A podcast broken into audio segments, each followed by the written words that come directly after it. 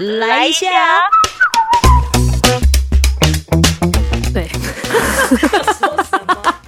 因为跟人的，因为我昨天在想，嗯，就是光是一个物体跟人的互动就很有关系。比如说我们现在做这个桌子，就是像餐桌，它是七十公分高，嗯那你要站立工作的桌子就是九十公分高。嗯那譬如说还有像那边那个窗台，嗯就像女儿墙，怕你摔下去，那个就要一百一十公分高。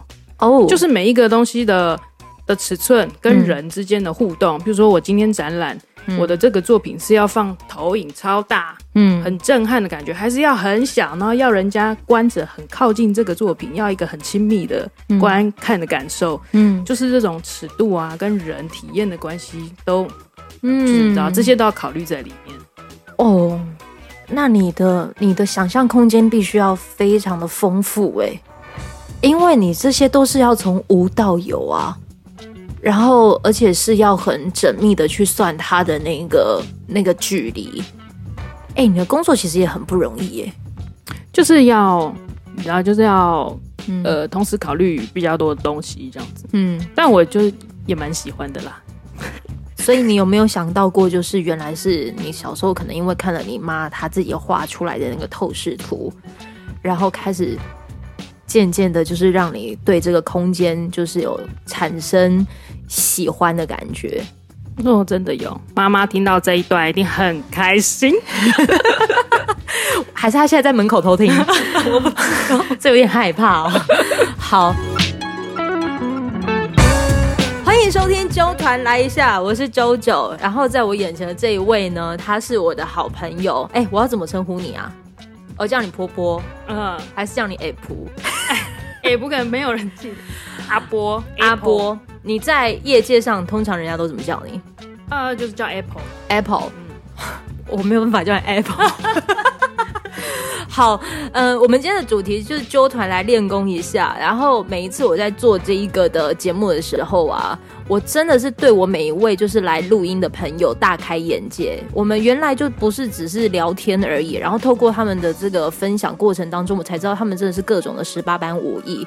然后今天我就很想要好好的了解一下我的好朋友，就是嗯婆婆。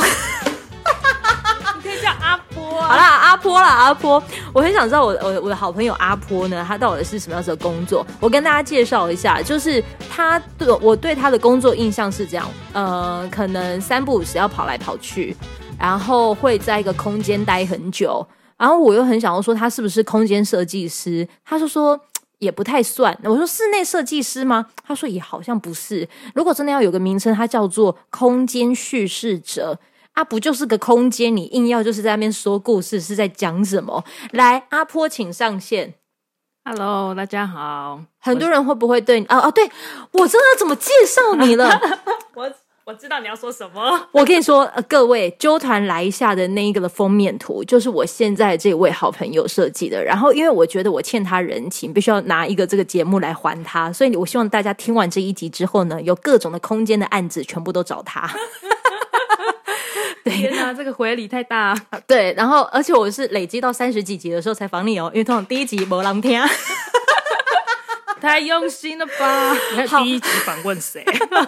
因为我的好朋友呢，就是阿婆，她就是可能会在一个空间里面说故事，所以我觉得，如果你是一个很希望能够尝试透过一个空间，然后用你的理解去为这个空间说一个故事，那也许阿坡的工作经验是可以跟你分享。阿坡，你是读交通大学，呃，建筑研究所学士后，学学士后的意思就是说我大学是非建筑科系的。嗯、就比如说是大众传播系，然后转到建筑，对。是这意思吗？对，对，哎，你知道为什么要这样问？因为我是真的不太理解你到底在干嘛。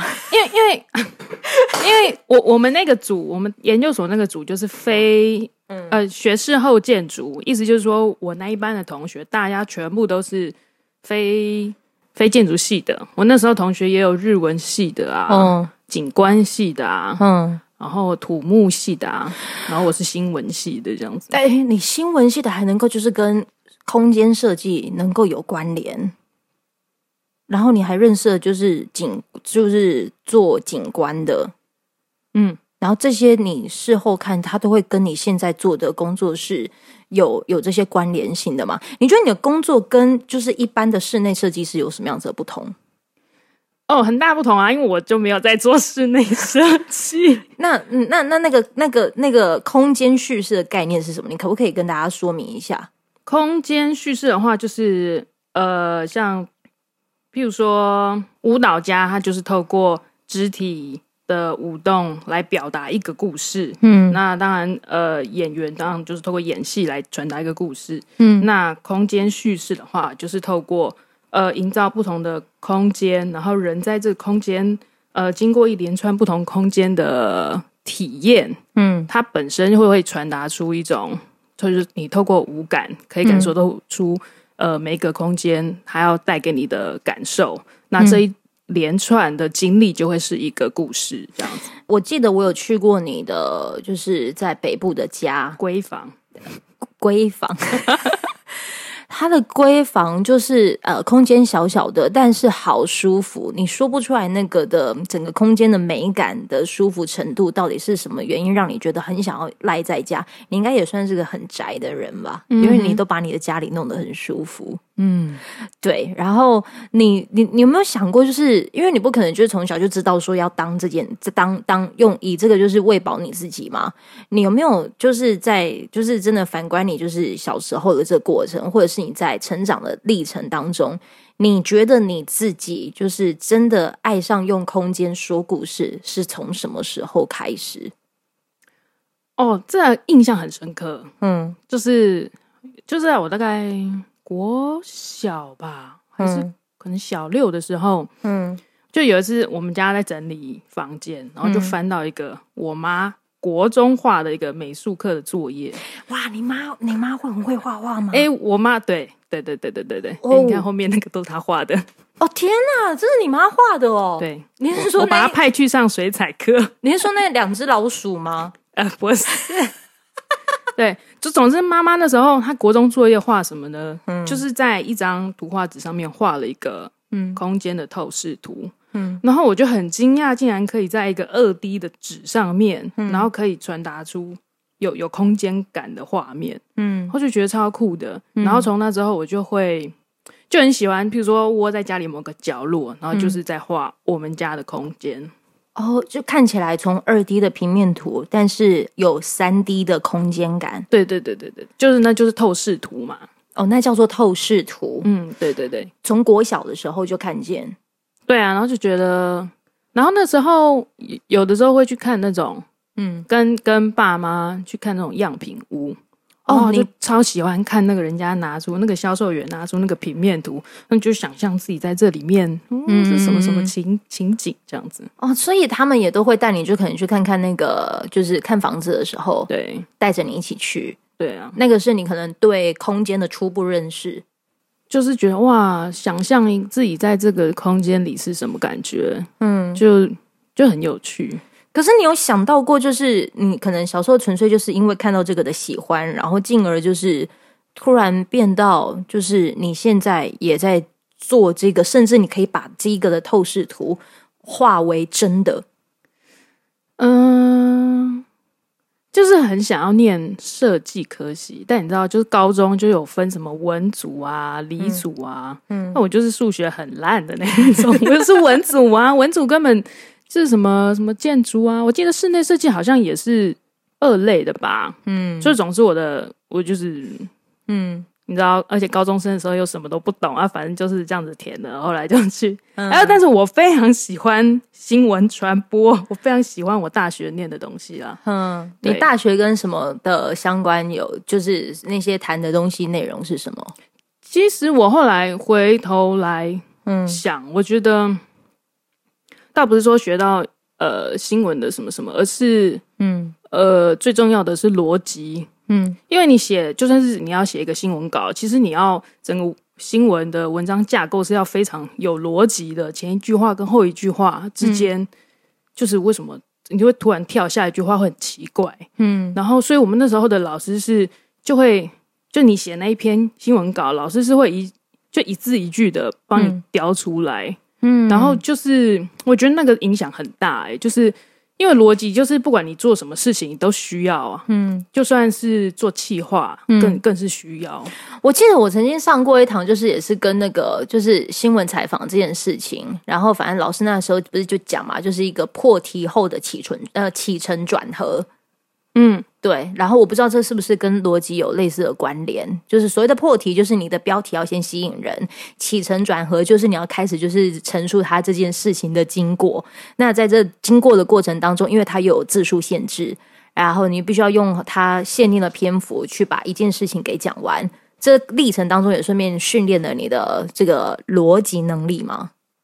嗯，对。对，很有关系，而且譬如说，嗯嗯，就是我觉得应该是从大学的时候，那你就会看，哎，这篇新闻它为什么这样子写？它一定有很多种写法，嗯，那他是希望传达什么？希望读者看完这篇的感受是什么？嗯，那所以我觉得这个东西也同样的，如果说运用到我现在的工作，那就是，哎，我希望透过这个简报、这个图，我想要让我的业主知道的是什么？好酷哦！你在练这个。就是传播类似的，然后竟然还可以就是跟空间说故事这种东西有关联。你当时在学，就是这这应该就开始跟建筑有关了，对不对？嗯，就是到研究所才真的是有关。那他呃，研究所通常就要有一个论文题目，他他那个题目是什么？咦，我们嗯，我们没有，我们可以选，就是是设。那叫什么设计制作吗？是嗯，就是你要有个作品出来才可以毕业，是不是？我的论文比较像是，因为我们学士后的研究所要念三年半，最后半年要实习这样子，嗯，所以我的这三年总共有呃六个学期嘛，每个学期都会有一个最主要的就是。设计课，嗯，那其实你你这样三年下来，其实你会有一个自己的设计方法，嗯，所以我的论文是把我的设计方法，嗯，就是我要，就是我可能每一次做不同的题目，嗯，哎，我就是单纯做这个，可是你拉远来看，有一定有一套自己的方式，那你要把它论述出来。所以你是在毕了业之后，那你开始要投身这个领域的时候。你要怎么样子去找到跟这相关的工作啊？因为你不可能，因为你不可能一开始马上就是就先接案了，对不对？什么东西？我可以喝水吗？去啊！好渴，你就去喝水啊，就拿着这样子就好了。然后哎，讲自己的事情会冒汗哦。你你杯子拿来这边呢？你放在这边可以了。好，来开始哈。我在发抖嘞！你发什么抖啊你？我真的是很容易这样。突然讲自己的事情会觉得，你知道，防疫在家久，我已经很久没有跟人讲这么多话了。哦，真的吗？对，你在防疫期间你都在干嘛？我是没有差太多，我的工作还是就线上工作啊。嗯，跟猫玩，跟猫玩，我就说你真的很宅啊。所以其实，但疫情来了之后，你自己说，就是案子有没有影响很大？有啊，我有两个半月就失业状态，完全吃老本。对啊，真的。因为我们就是要实体空间的嘛，嗯，但是现在实体空间不能进去。对啊，对啊，哇，真是各种失业，对，好闹。我们还不能像餐饮业外带，对啊，虽然餐饮业外带也很辛苦啦，对，那好，各种辛苦。好，我要继续喽。嗯，你就是开始有学到这些东西之后，但你还是要落实嘛？对。那你回想到你在落实这件事情，你就要开始找相关的产业，然后去着手进行。那做的这一些都是有关联性的吗？嗯，我我毕业的时候是真的很幸运，我的指导老师他直接推荐我去嗯 TED，就是那时候很红的十八分钟的 TED，然后我是在 TEDx 台北，就去那边工作。对，我记得你有段时间是在那。对啊，是呃，在那边跟做什么相关？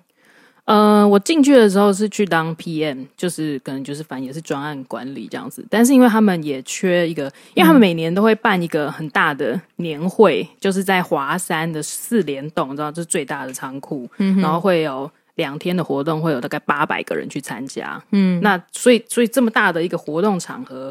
就是我们有很多内容想要表达，所以比如说，那观众那这就来了，就是我们希望观众来参加这个活动，哇，他付了一个嗯三千多块的门票吧，嗯，你希望他他在这两天体验到什么？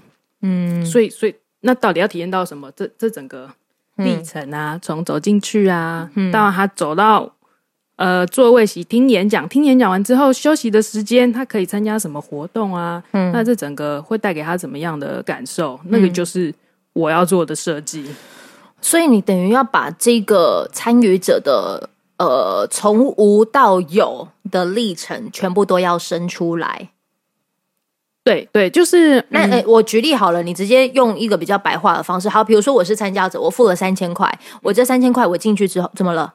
这样调低一点哦。好啊，等一下我帮你转哦，好，你帮我握着，好，然后你调一下，哦，这样可以吗？可以。好，你不要动哦。哎哎哎，好，等一下哦。好，我帮你锁紧，这样可以吗？嗯，好，你手放掉，这样可以哈。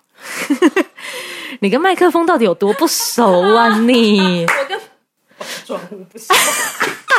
剪掉，你可以靠近一点讲这段。呃，没有啊，刚刚没有听到就算了。好好，我先从我这边讲哦。好，举例说，我是付三千块的人，那我这三千块的走进去的那瞬间，就是你开始忙碌的状态，呃，就是你忙碌的开始吗？没有，在那之前，我就才是忙碌。我因为我嗯，当。观众到现场的时候，就是我的设计都已经做完啦，全部都布置好啦。嗯，对，那个时候是我已经累瘫的状态。哦，那等于你们就是每一次的展展现就很像成果展呢。呃，对啊，对啊，当你活动现场的时候，你就是要已经一个完全 ready 的状态。嗯，于是你在这个 TED 的地方开始工作，那这个的工作内容可能包括呃平面设计也要吗？呃，有别的平面设计师合作，OK，所以你要去找这一些的资源。嗯嗯，可以这么说。譬如说那个时候 TED 的那个活动，那我有点像是在想说要怎么定义这个活动。嗯，就像你刚刚说的，那我付了三千块来，那我要，哎，我要迎接的是什么？嗯，那那时候因为那时候 TED 还，真的已经是很多年前的事了，那时候才刚。刚兴起，嗯，这个什么十八分钟时候啊，哇，二零二零一四年的时候吧，二零一四年的时候，嗯，那所以那时候我就把这个 一年只有办一次嘛，就把它想成是有点像是一个知识界的一个 fashion show，就是来这边听这些演讲的人，他就可以获得最新的、最创新的，嗯，然后可能很。很厉害的人在讲他们的新发现或者什么，就所以这是一个很潮的活动，所以我就把它想成是知识界的 fashion show 嘛。嗯，所以那时候大家 一进来，就是会有那种你知道 fashion show 不是会有那个拍照背板吗？然后上面就打满的 logo，就打满 t e d i s 台北的 logo，然后旁边还有放了一个荧幕，然后那个荧幕就是在直接 live 转播现在舞台上面在讲什么。嗯，那因为你知道华山的那个。仓库，它就是你只能从那个门那边看过去，哎，里面好像什么很厉害的东西，这样就引起路人的好奇。那进去参加的人，哦，他这边拍照，好像觉得自己真的是，就是也很开心这样。嗯，那通常像呃，为什么？因为大家就可以在线上听演讲嘛，干嘛一定要就是就为什么要去现场呢？嗯，所以你一定是会有很多不一样的现场体验的东西。所以其实我要做的最多的事情就是。舞台以外的事，嗯，因为我们讲者要讲的内容是有另外一个同事专门在负责，嗯，那我当然就是要知道说，哦，每个讲者他可能会讲什么内容，他也许在休息时间会有一个，比如说那时候有一个舞蹈家，对，那所以是在休息时间，他会在一个角落，是一个很舒服的角落，可能是带大家，就是有一个舞蹈的工作坊啦，嗯，然后或者是那种可能只有。二三十个人比较比较距离比较近的那种，嗯，呃，论坛小讲座，那观众还可以发问，嗯，因为你一一般那个八百个人的演讲就是单向的传播而已嘛，对，所以你在舞台之外就有很多不同形式。那比如说那一年还有一个，嗯，世界蝶杯的冠军，我们就做了一个工作坊，让大家让他可以带观众一起玩叠杯。如果你可能你们那一场的年会，比如说我参与的十个讲者。你就要针对这十个讲者的说故事的内容或他分享的内容去延伸思考，可以在现场给这些观众做什么样子的体验？嗯，通常是可能讲者负责讲者的同事，他会说，哎，哪一些可能可以。嗯，可以发展成一个活动，嗯，或是工作坊，或是什么的。但因为那些需求就会很多，除了讲者之外，因为这是两天全天的活动，我还要处理一些，比如说中午用餐是怎么样啦，那个用餐的动线啦，然后多少那有八百个人那边吃午餐，多可怕！就是你要想这些空间啊、腹地啊，然后因为每年都会有一个。咖啡的合作赞助商，那大家还可以去领咖啡。那这个什么排队的动线呐，然后有一些讲者，他有一些作品想要展览，那也要一些静态展览的空间啊。那他他跟动态的空间是不是要隔开？嗯，不然就会被影响啦，等等的。哎，你现在在讲的这一些，我脑袋里面真的就浮现出那个我去看房子的时候，然后他都会给的一个那个图。那那个叫什么透视图吧，情境图啊，情境图或者是那个空间的那个图，你可以喝水没关系。对，就是我，你看脸部表情就告诉我说我想喝水。你快去，你快去，你去拿，你去拿。就是你你刚讲的那过程，然后我就在看，我就突然想到他给的那个房屋的平面图，它上面可能就是这个房间里面有床，有就是走道，有什么什么，但是你必须要想办法把这些平面图。变到实际的的时候，它的整个走的动线是真的流畅的。你要哦，那真的要很有逻辑耶。嗯，对啊，对啊，而且，嗯，对。说什么？因为跟人的，因为我昨天在想，嗯，就是光是一个物体跟人的互动就很有关系。比如说，我们现在坐这个桌子，就是像餐桌，它是七十公分高，嗯，那你要。站立工作的桌子就是九十公分高，嗯，那譬如说还有像那边那个窗台，嗯。就像女儿墙，怕你摔下去，那个就要一百一十公分高。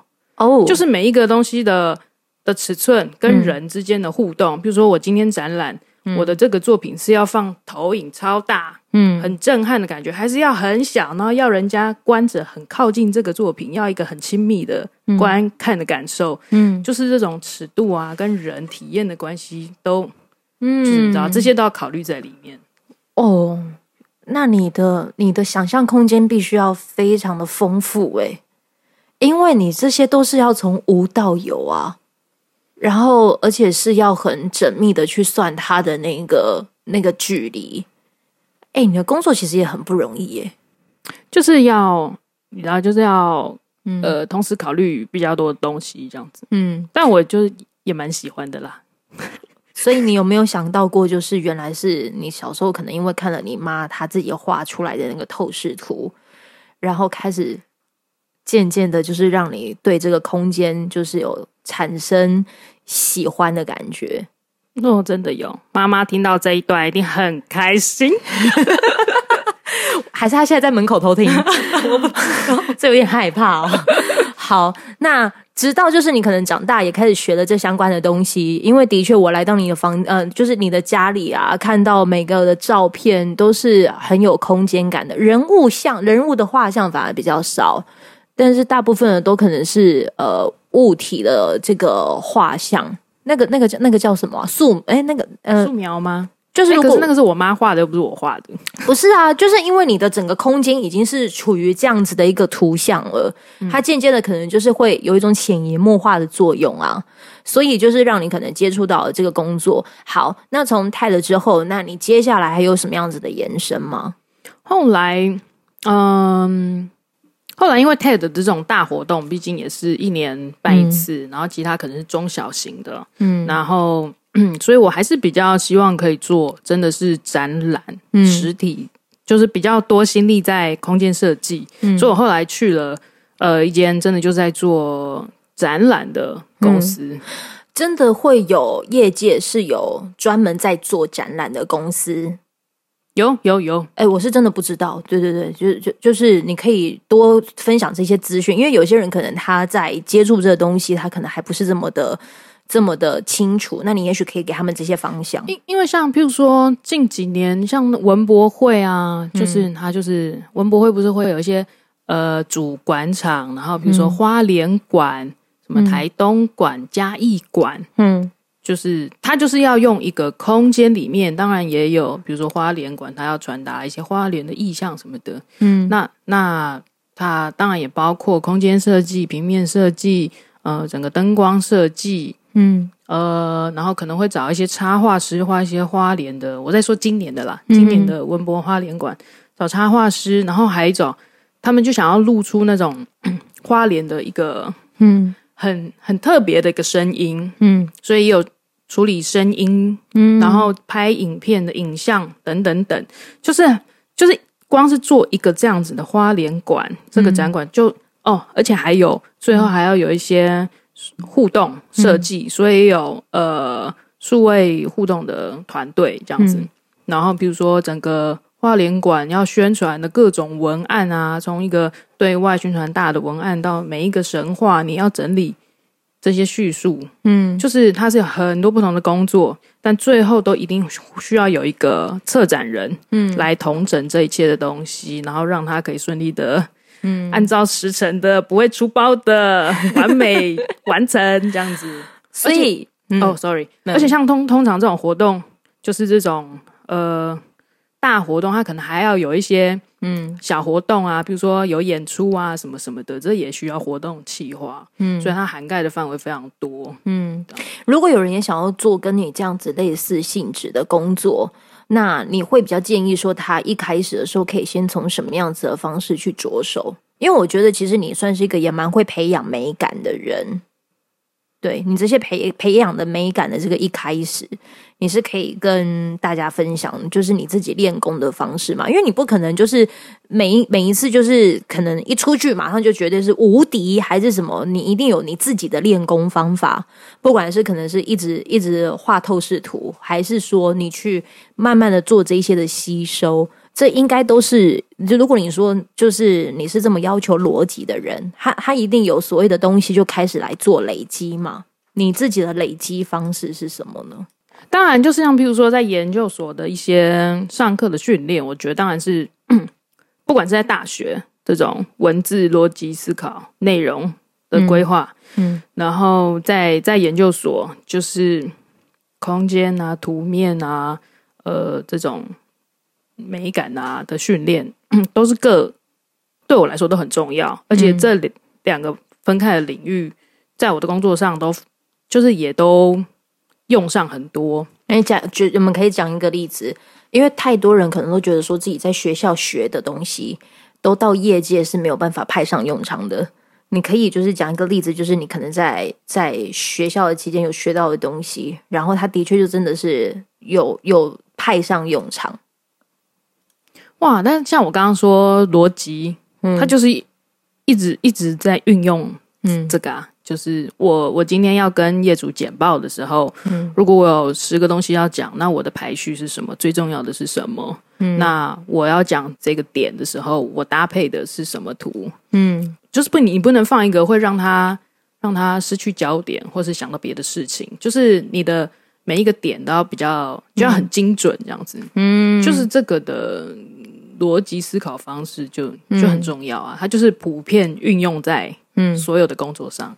所以，不管你是从在执行 TED 的这一个的企划，还是就是真的成为策展人这样子的一个角色，你在当策展人这过程当中，因为因为你是从什么样子的开始，就是这三个字就赋予在你身上了。我还是比较想要叫设计师，没有啦，就是纯粹只做空间设计跟做包含从头到尾的整个企划的这种，我才会叫做策展人。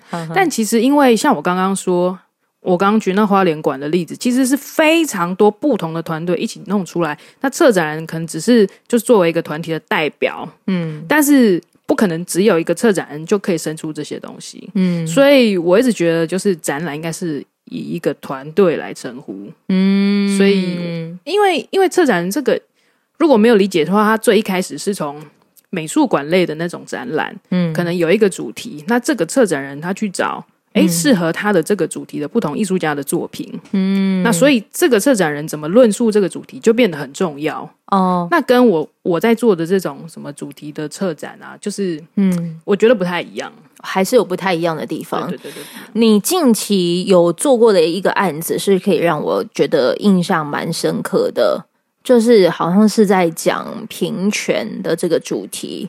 那个时候好像是在台北，对啊，不对？微秀的那个啊，对，你还你要不要跟大家分享一下你做的那样子的一个那那个策展那个主题内容是什么？因为说不定有人真的是有看过，我有听众好像真的有看过。哦，那个时候是二零一，哇，一九了，两年前。那那一年是刚好就是同婚通过嘛。嗯然后那个展览是，呃，它其实主办单位是台北市民政局。嗯那因为民政局是在呃二十年前嗯就已经开始有第一届的呃台北同志公民活动。那它特别的点是因为这是第一个官方会编列预算来办的活动。嗯哼，是那时候你知道，二十年前这中间已经变化很大了，嗯，所以他们已经到到一九年已经是办了二十年，要办一个，你知道，就是回顾展，对你只要一听到回顾展的时候，你就会想到哇，是不是翻开历史课本啊？我二零零一年办了一个什么什么活动，二零零二年，你知道就是编年表，听起来就超无聊。对你又不是一个那么喜欢，就是 对我就是要要刻意避免这样的状态，我就是很害怕，你知道。嗯就是，然后所以当然就是我一定要避开这个，可是我必须一定得讲啊，他们这二十年来每一年办了什么活动嘛。嗯哼，但是对我来说，就是就是我一直觉得要了解一个跟你呃不同的族群，为什么他今天呃会觉得啊一直受到压迫什么什么的，你可能要知道他他的背后的故事，他成长的经历，嗯就是你才会知道说，哎，为什么他现在你看到的这个表象，为什么会是这种反应？嗯对，所以我觉得透过生命故事去去理解一个呃你不熟悉的族群是很重要的。对，所以，所以对我来说，OK，那我这个案子就是我一定要讲一个比较像生命故事的方式来表达。只是哎，刚好我后来我们，总之我直接讲结论哈，我们就是想了一个角色，然后他就是他是一个台北市民，嗯。我们在讲他的从呃国中十二岁到、到刚好三十二岁这二十年嗯。中间，他在台北的生活这样子。啊，你很会列时间的那个角色哎、那那当然，这个这个几岁到几岁，当然也有考虑，因为我们要讲生命故事嘛，所以刚好这边就可以讲到，哎，从一开始，哎，他发现自己是同志，然后到学校可能会有一些霸凌，或是就讲到校园霸凌这个议题，然后接着到可能进了大学，哎，好像开就开始接触了一些同志。运动议题之类的，然后到进了职场，可能又会有职场出柜的这种议题，然后跟家里出柜的议题，然后到接着到从二零一六到一九就开始一一系列就是非常多的嗯，同志运动，他可能去参与，然后到最后终于可以结婚这样子。你对见证到了这一切？对对对对，就哦，全部都经历过。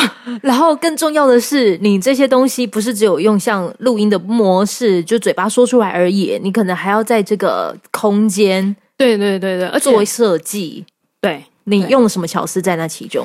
因为他他就是有规定要办在那个华纳维修的那个广场，你知道，就是就是微秀影城那边不是有那个红色的天桥吗？嗯嗯嗯，对，就是在那个地方。那因为那个是第一年的这个活动，就是办在那里，所以有一个回顾的意义。嗯。然后，当然像我们做空间的话，我们一定要去现场先去感受那空间的感觉。嗯，那因为它叫呃微秀广场嘛，对，但其实广场应该是一个，你知道，像欧洲的那种广场，就是很多方向的路、啊，一起聚集到这边。那它可能是一个人们聚集在这里，嗯。那可能会停下来，然后有所交流的地方，嗯这才叫做广场。嗯但你知道，那个微秀广场就是一个很大的走道，大家就是那边一直走来走去嘛，不会停下来。所以，所以那时候就是想说，哎，那我就要透过这个设计的方式，让大家可以在这边停留，嗯，有停留才会有交流。对，对，然后所以我就用了比较像是街道家具，嗯就比如说有一些休息的椅子啦，嗯，然后中间还有一个桌球，对啊，你那个时候台。怎么还会有桌球桌啊？就希望大家可以互动啊，哦，对，比较轻松的，嗯。所以后来就变成，呃，它虽然只是呃可能一个。一个民政举办了二十年的活动的回顾展，但其实因为那时候就刚好也是呃十月嘛，也是台湾的同志大游行，所以哦，而且二零一九年嗯。哦，对，总之就是因为那一天同婚通过，所以会有非常多国外的人来台湾参加游行，所以它是一个非常好的宣传台北市的形象的机会。所以有的时候就是会就拉远一点来想，这个活动的意义，它可不可以更更大，而不只是这个就是小小的回顾，展这样，对对对。对对所以后来最后的做法就是把把刚刚说的这些故事，嗯。把它变成是六个呃装置，放在、放在广场上面。嗯，那你。而它分几个不同的角度来看，如果你就只是走在街上，你就诶这边怎么有一个桌球桌？那你可能就停下来。嗯那你知道那个桌球桌上面就有这个这个主角的某一年发生的事情，哈哈他就哦，这是什么故事？那也许你因为停下来玩桌球，然后就开始看了一下这个故事。哼哼，对，那如果说你把这整个故事看完了，就它是六个分开的东西嘛，对，你从这个角度一开始看的时候，它就是白色的嗯。呃立方体。对，但你当你就是走到最后，嗯。看完了他这个二十年的故事，一回头看，从这个角度看的时候，它就是六色的彩虹。哇，就很像是你的生命中，就是哎，突然遇到了一个人，你发现你这个朋友他就是一个同志，嗯然后你就是在理解他的生命历程中，你也陪他了走过一段这个嗯彩色的人生，这样子。哇，鸡皮疙瘩！你知道我为什么要以这样子的一个呃主，就是你要你提这个呃那个那个这个的设计，嗯，因为我觉得这个设计它足以代表你在做这一份工作跟一般人可能认知的那种叙事空间者的不同之处，而且它又是在户外。它在天桥上，如果从上面看下来，它又是个英文英文字母，对不对？对对，，Rainbow，没有，就是台北。哦哦，台北，对，就是当你拉远看的话，你就会发现，这是在讲一个台北的彩色的故事。他透过户外的这些各个的空间，然后绞尽脑汁，可能从上面这样看下来，它又是一个这个城市的意象，这个标呃标的的名称。那从这样子的它的这样，就是你刚刚说每一个的视角，它又能够传达出各种不同的讯息。这就是所谓的空间叙事者，他可以把他的这个功能发挥到极为强大的地方。他不是让你就可能就是只是看完这几行字，了解他二十年的的历程当中到底在做什么。他的工作其实是在尝试一件事情，就是你进入到了他设定的空间之后，他希望能够用呃最短的时间，让你可以就是注意到他，然后你驻足停留，想要对这个故事再多一点的深刻的了解。他就是在做这样子的一个工作，然后这一些的一切的起源都是他妈妈的 透视图开始。妈妈又开心了一次。对，就是就是我我觉得每一个人的工作，他都一定会有那所谓的那个那个生命的珍贵之处啦。对，那呃那个生命呃生命的那个触动的珍贵之处，它刚好又是能够喂饱现在的你。纵使你可能以前也不知道，说你可能做的这件事情是能够支撑着你不会饿死的。对，可是你回过回过头这样子看着这一切，你过去学的这些，跟你经历过这一些的的的经过内容，然后现在在这一刻，你透过麦克风看看你过去做的这一些之后啊，如果现在有人他只是刚起步，他的确也很想要透过一个空间说故事，或者是他可能很想要透过一件他喜欢的事情去呃传递他想要传递的理念，这中间一定会有迷惘过吧？啊，还是你其实算是蛮坚定的？呃，目前是过得蛮好的，但我你知道，就是像比如说疫情啊，或是像像现在 VR 这些都科技越来越，这些技术越来越成熟，嗯所以就也得自己一直学习啊。像我就是你知道，我也很怕我失业，不只是疫情的关系，所以也有去上了一些跟 VR 有关的课。嗯就是我觉得那个气化的概念，不管是因为空间只是一个表达的形式，今天我也可以用在虚拟的空间，但我就必须要一直一直学习这些相关的知识。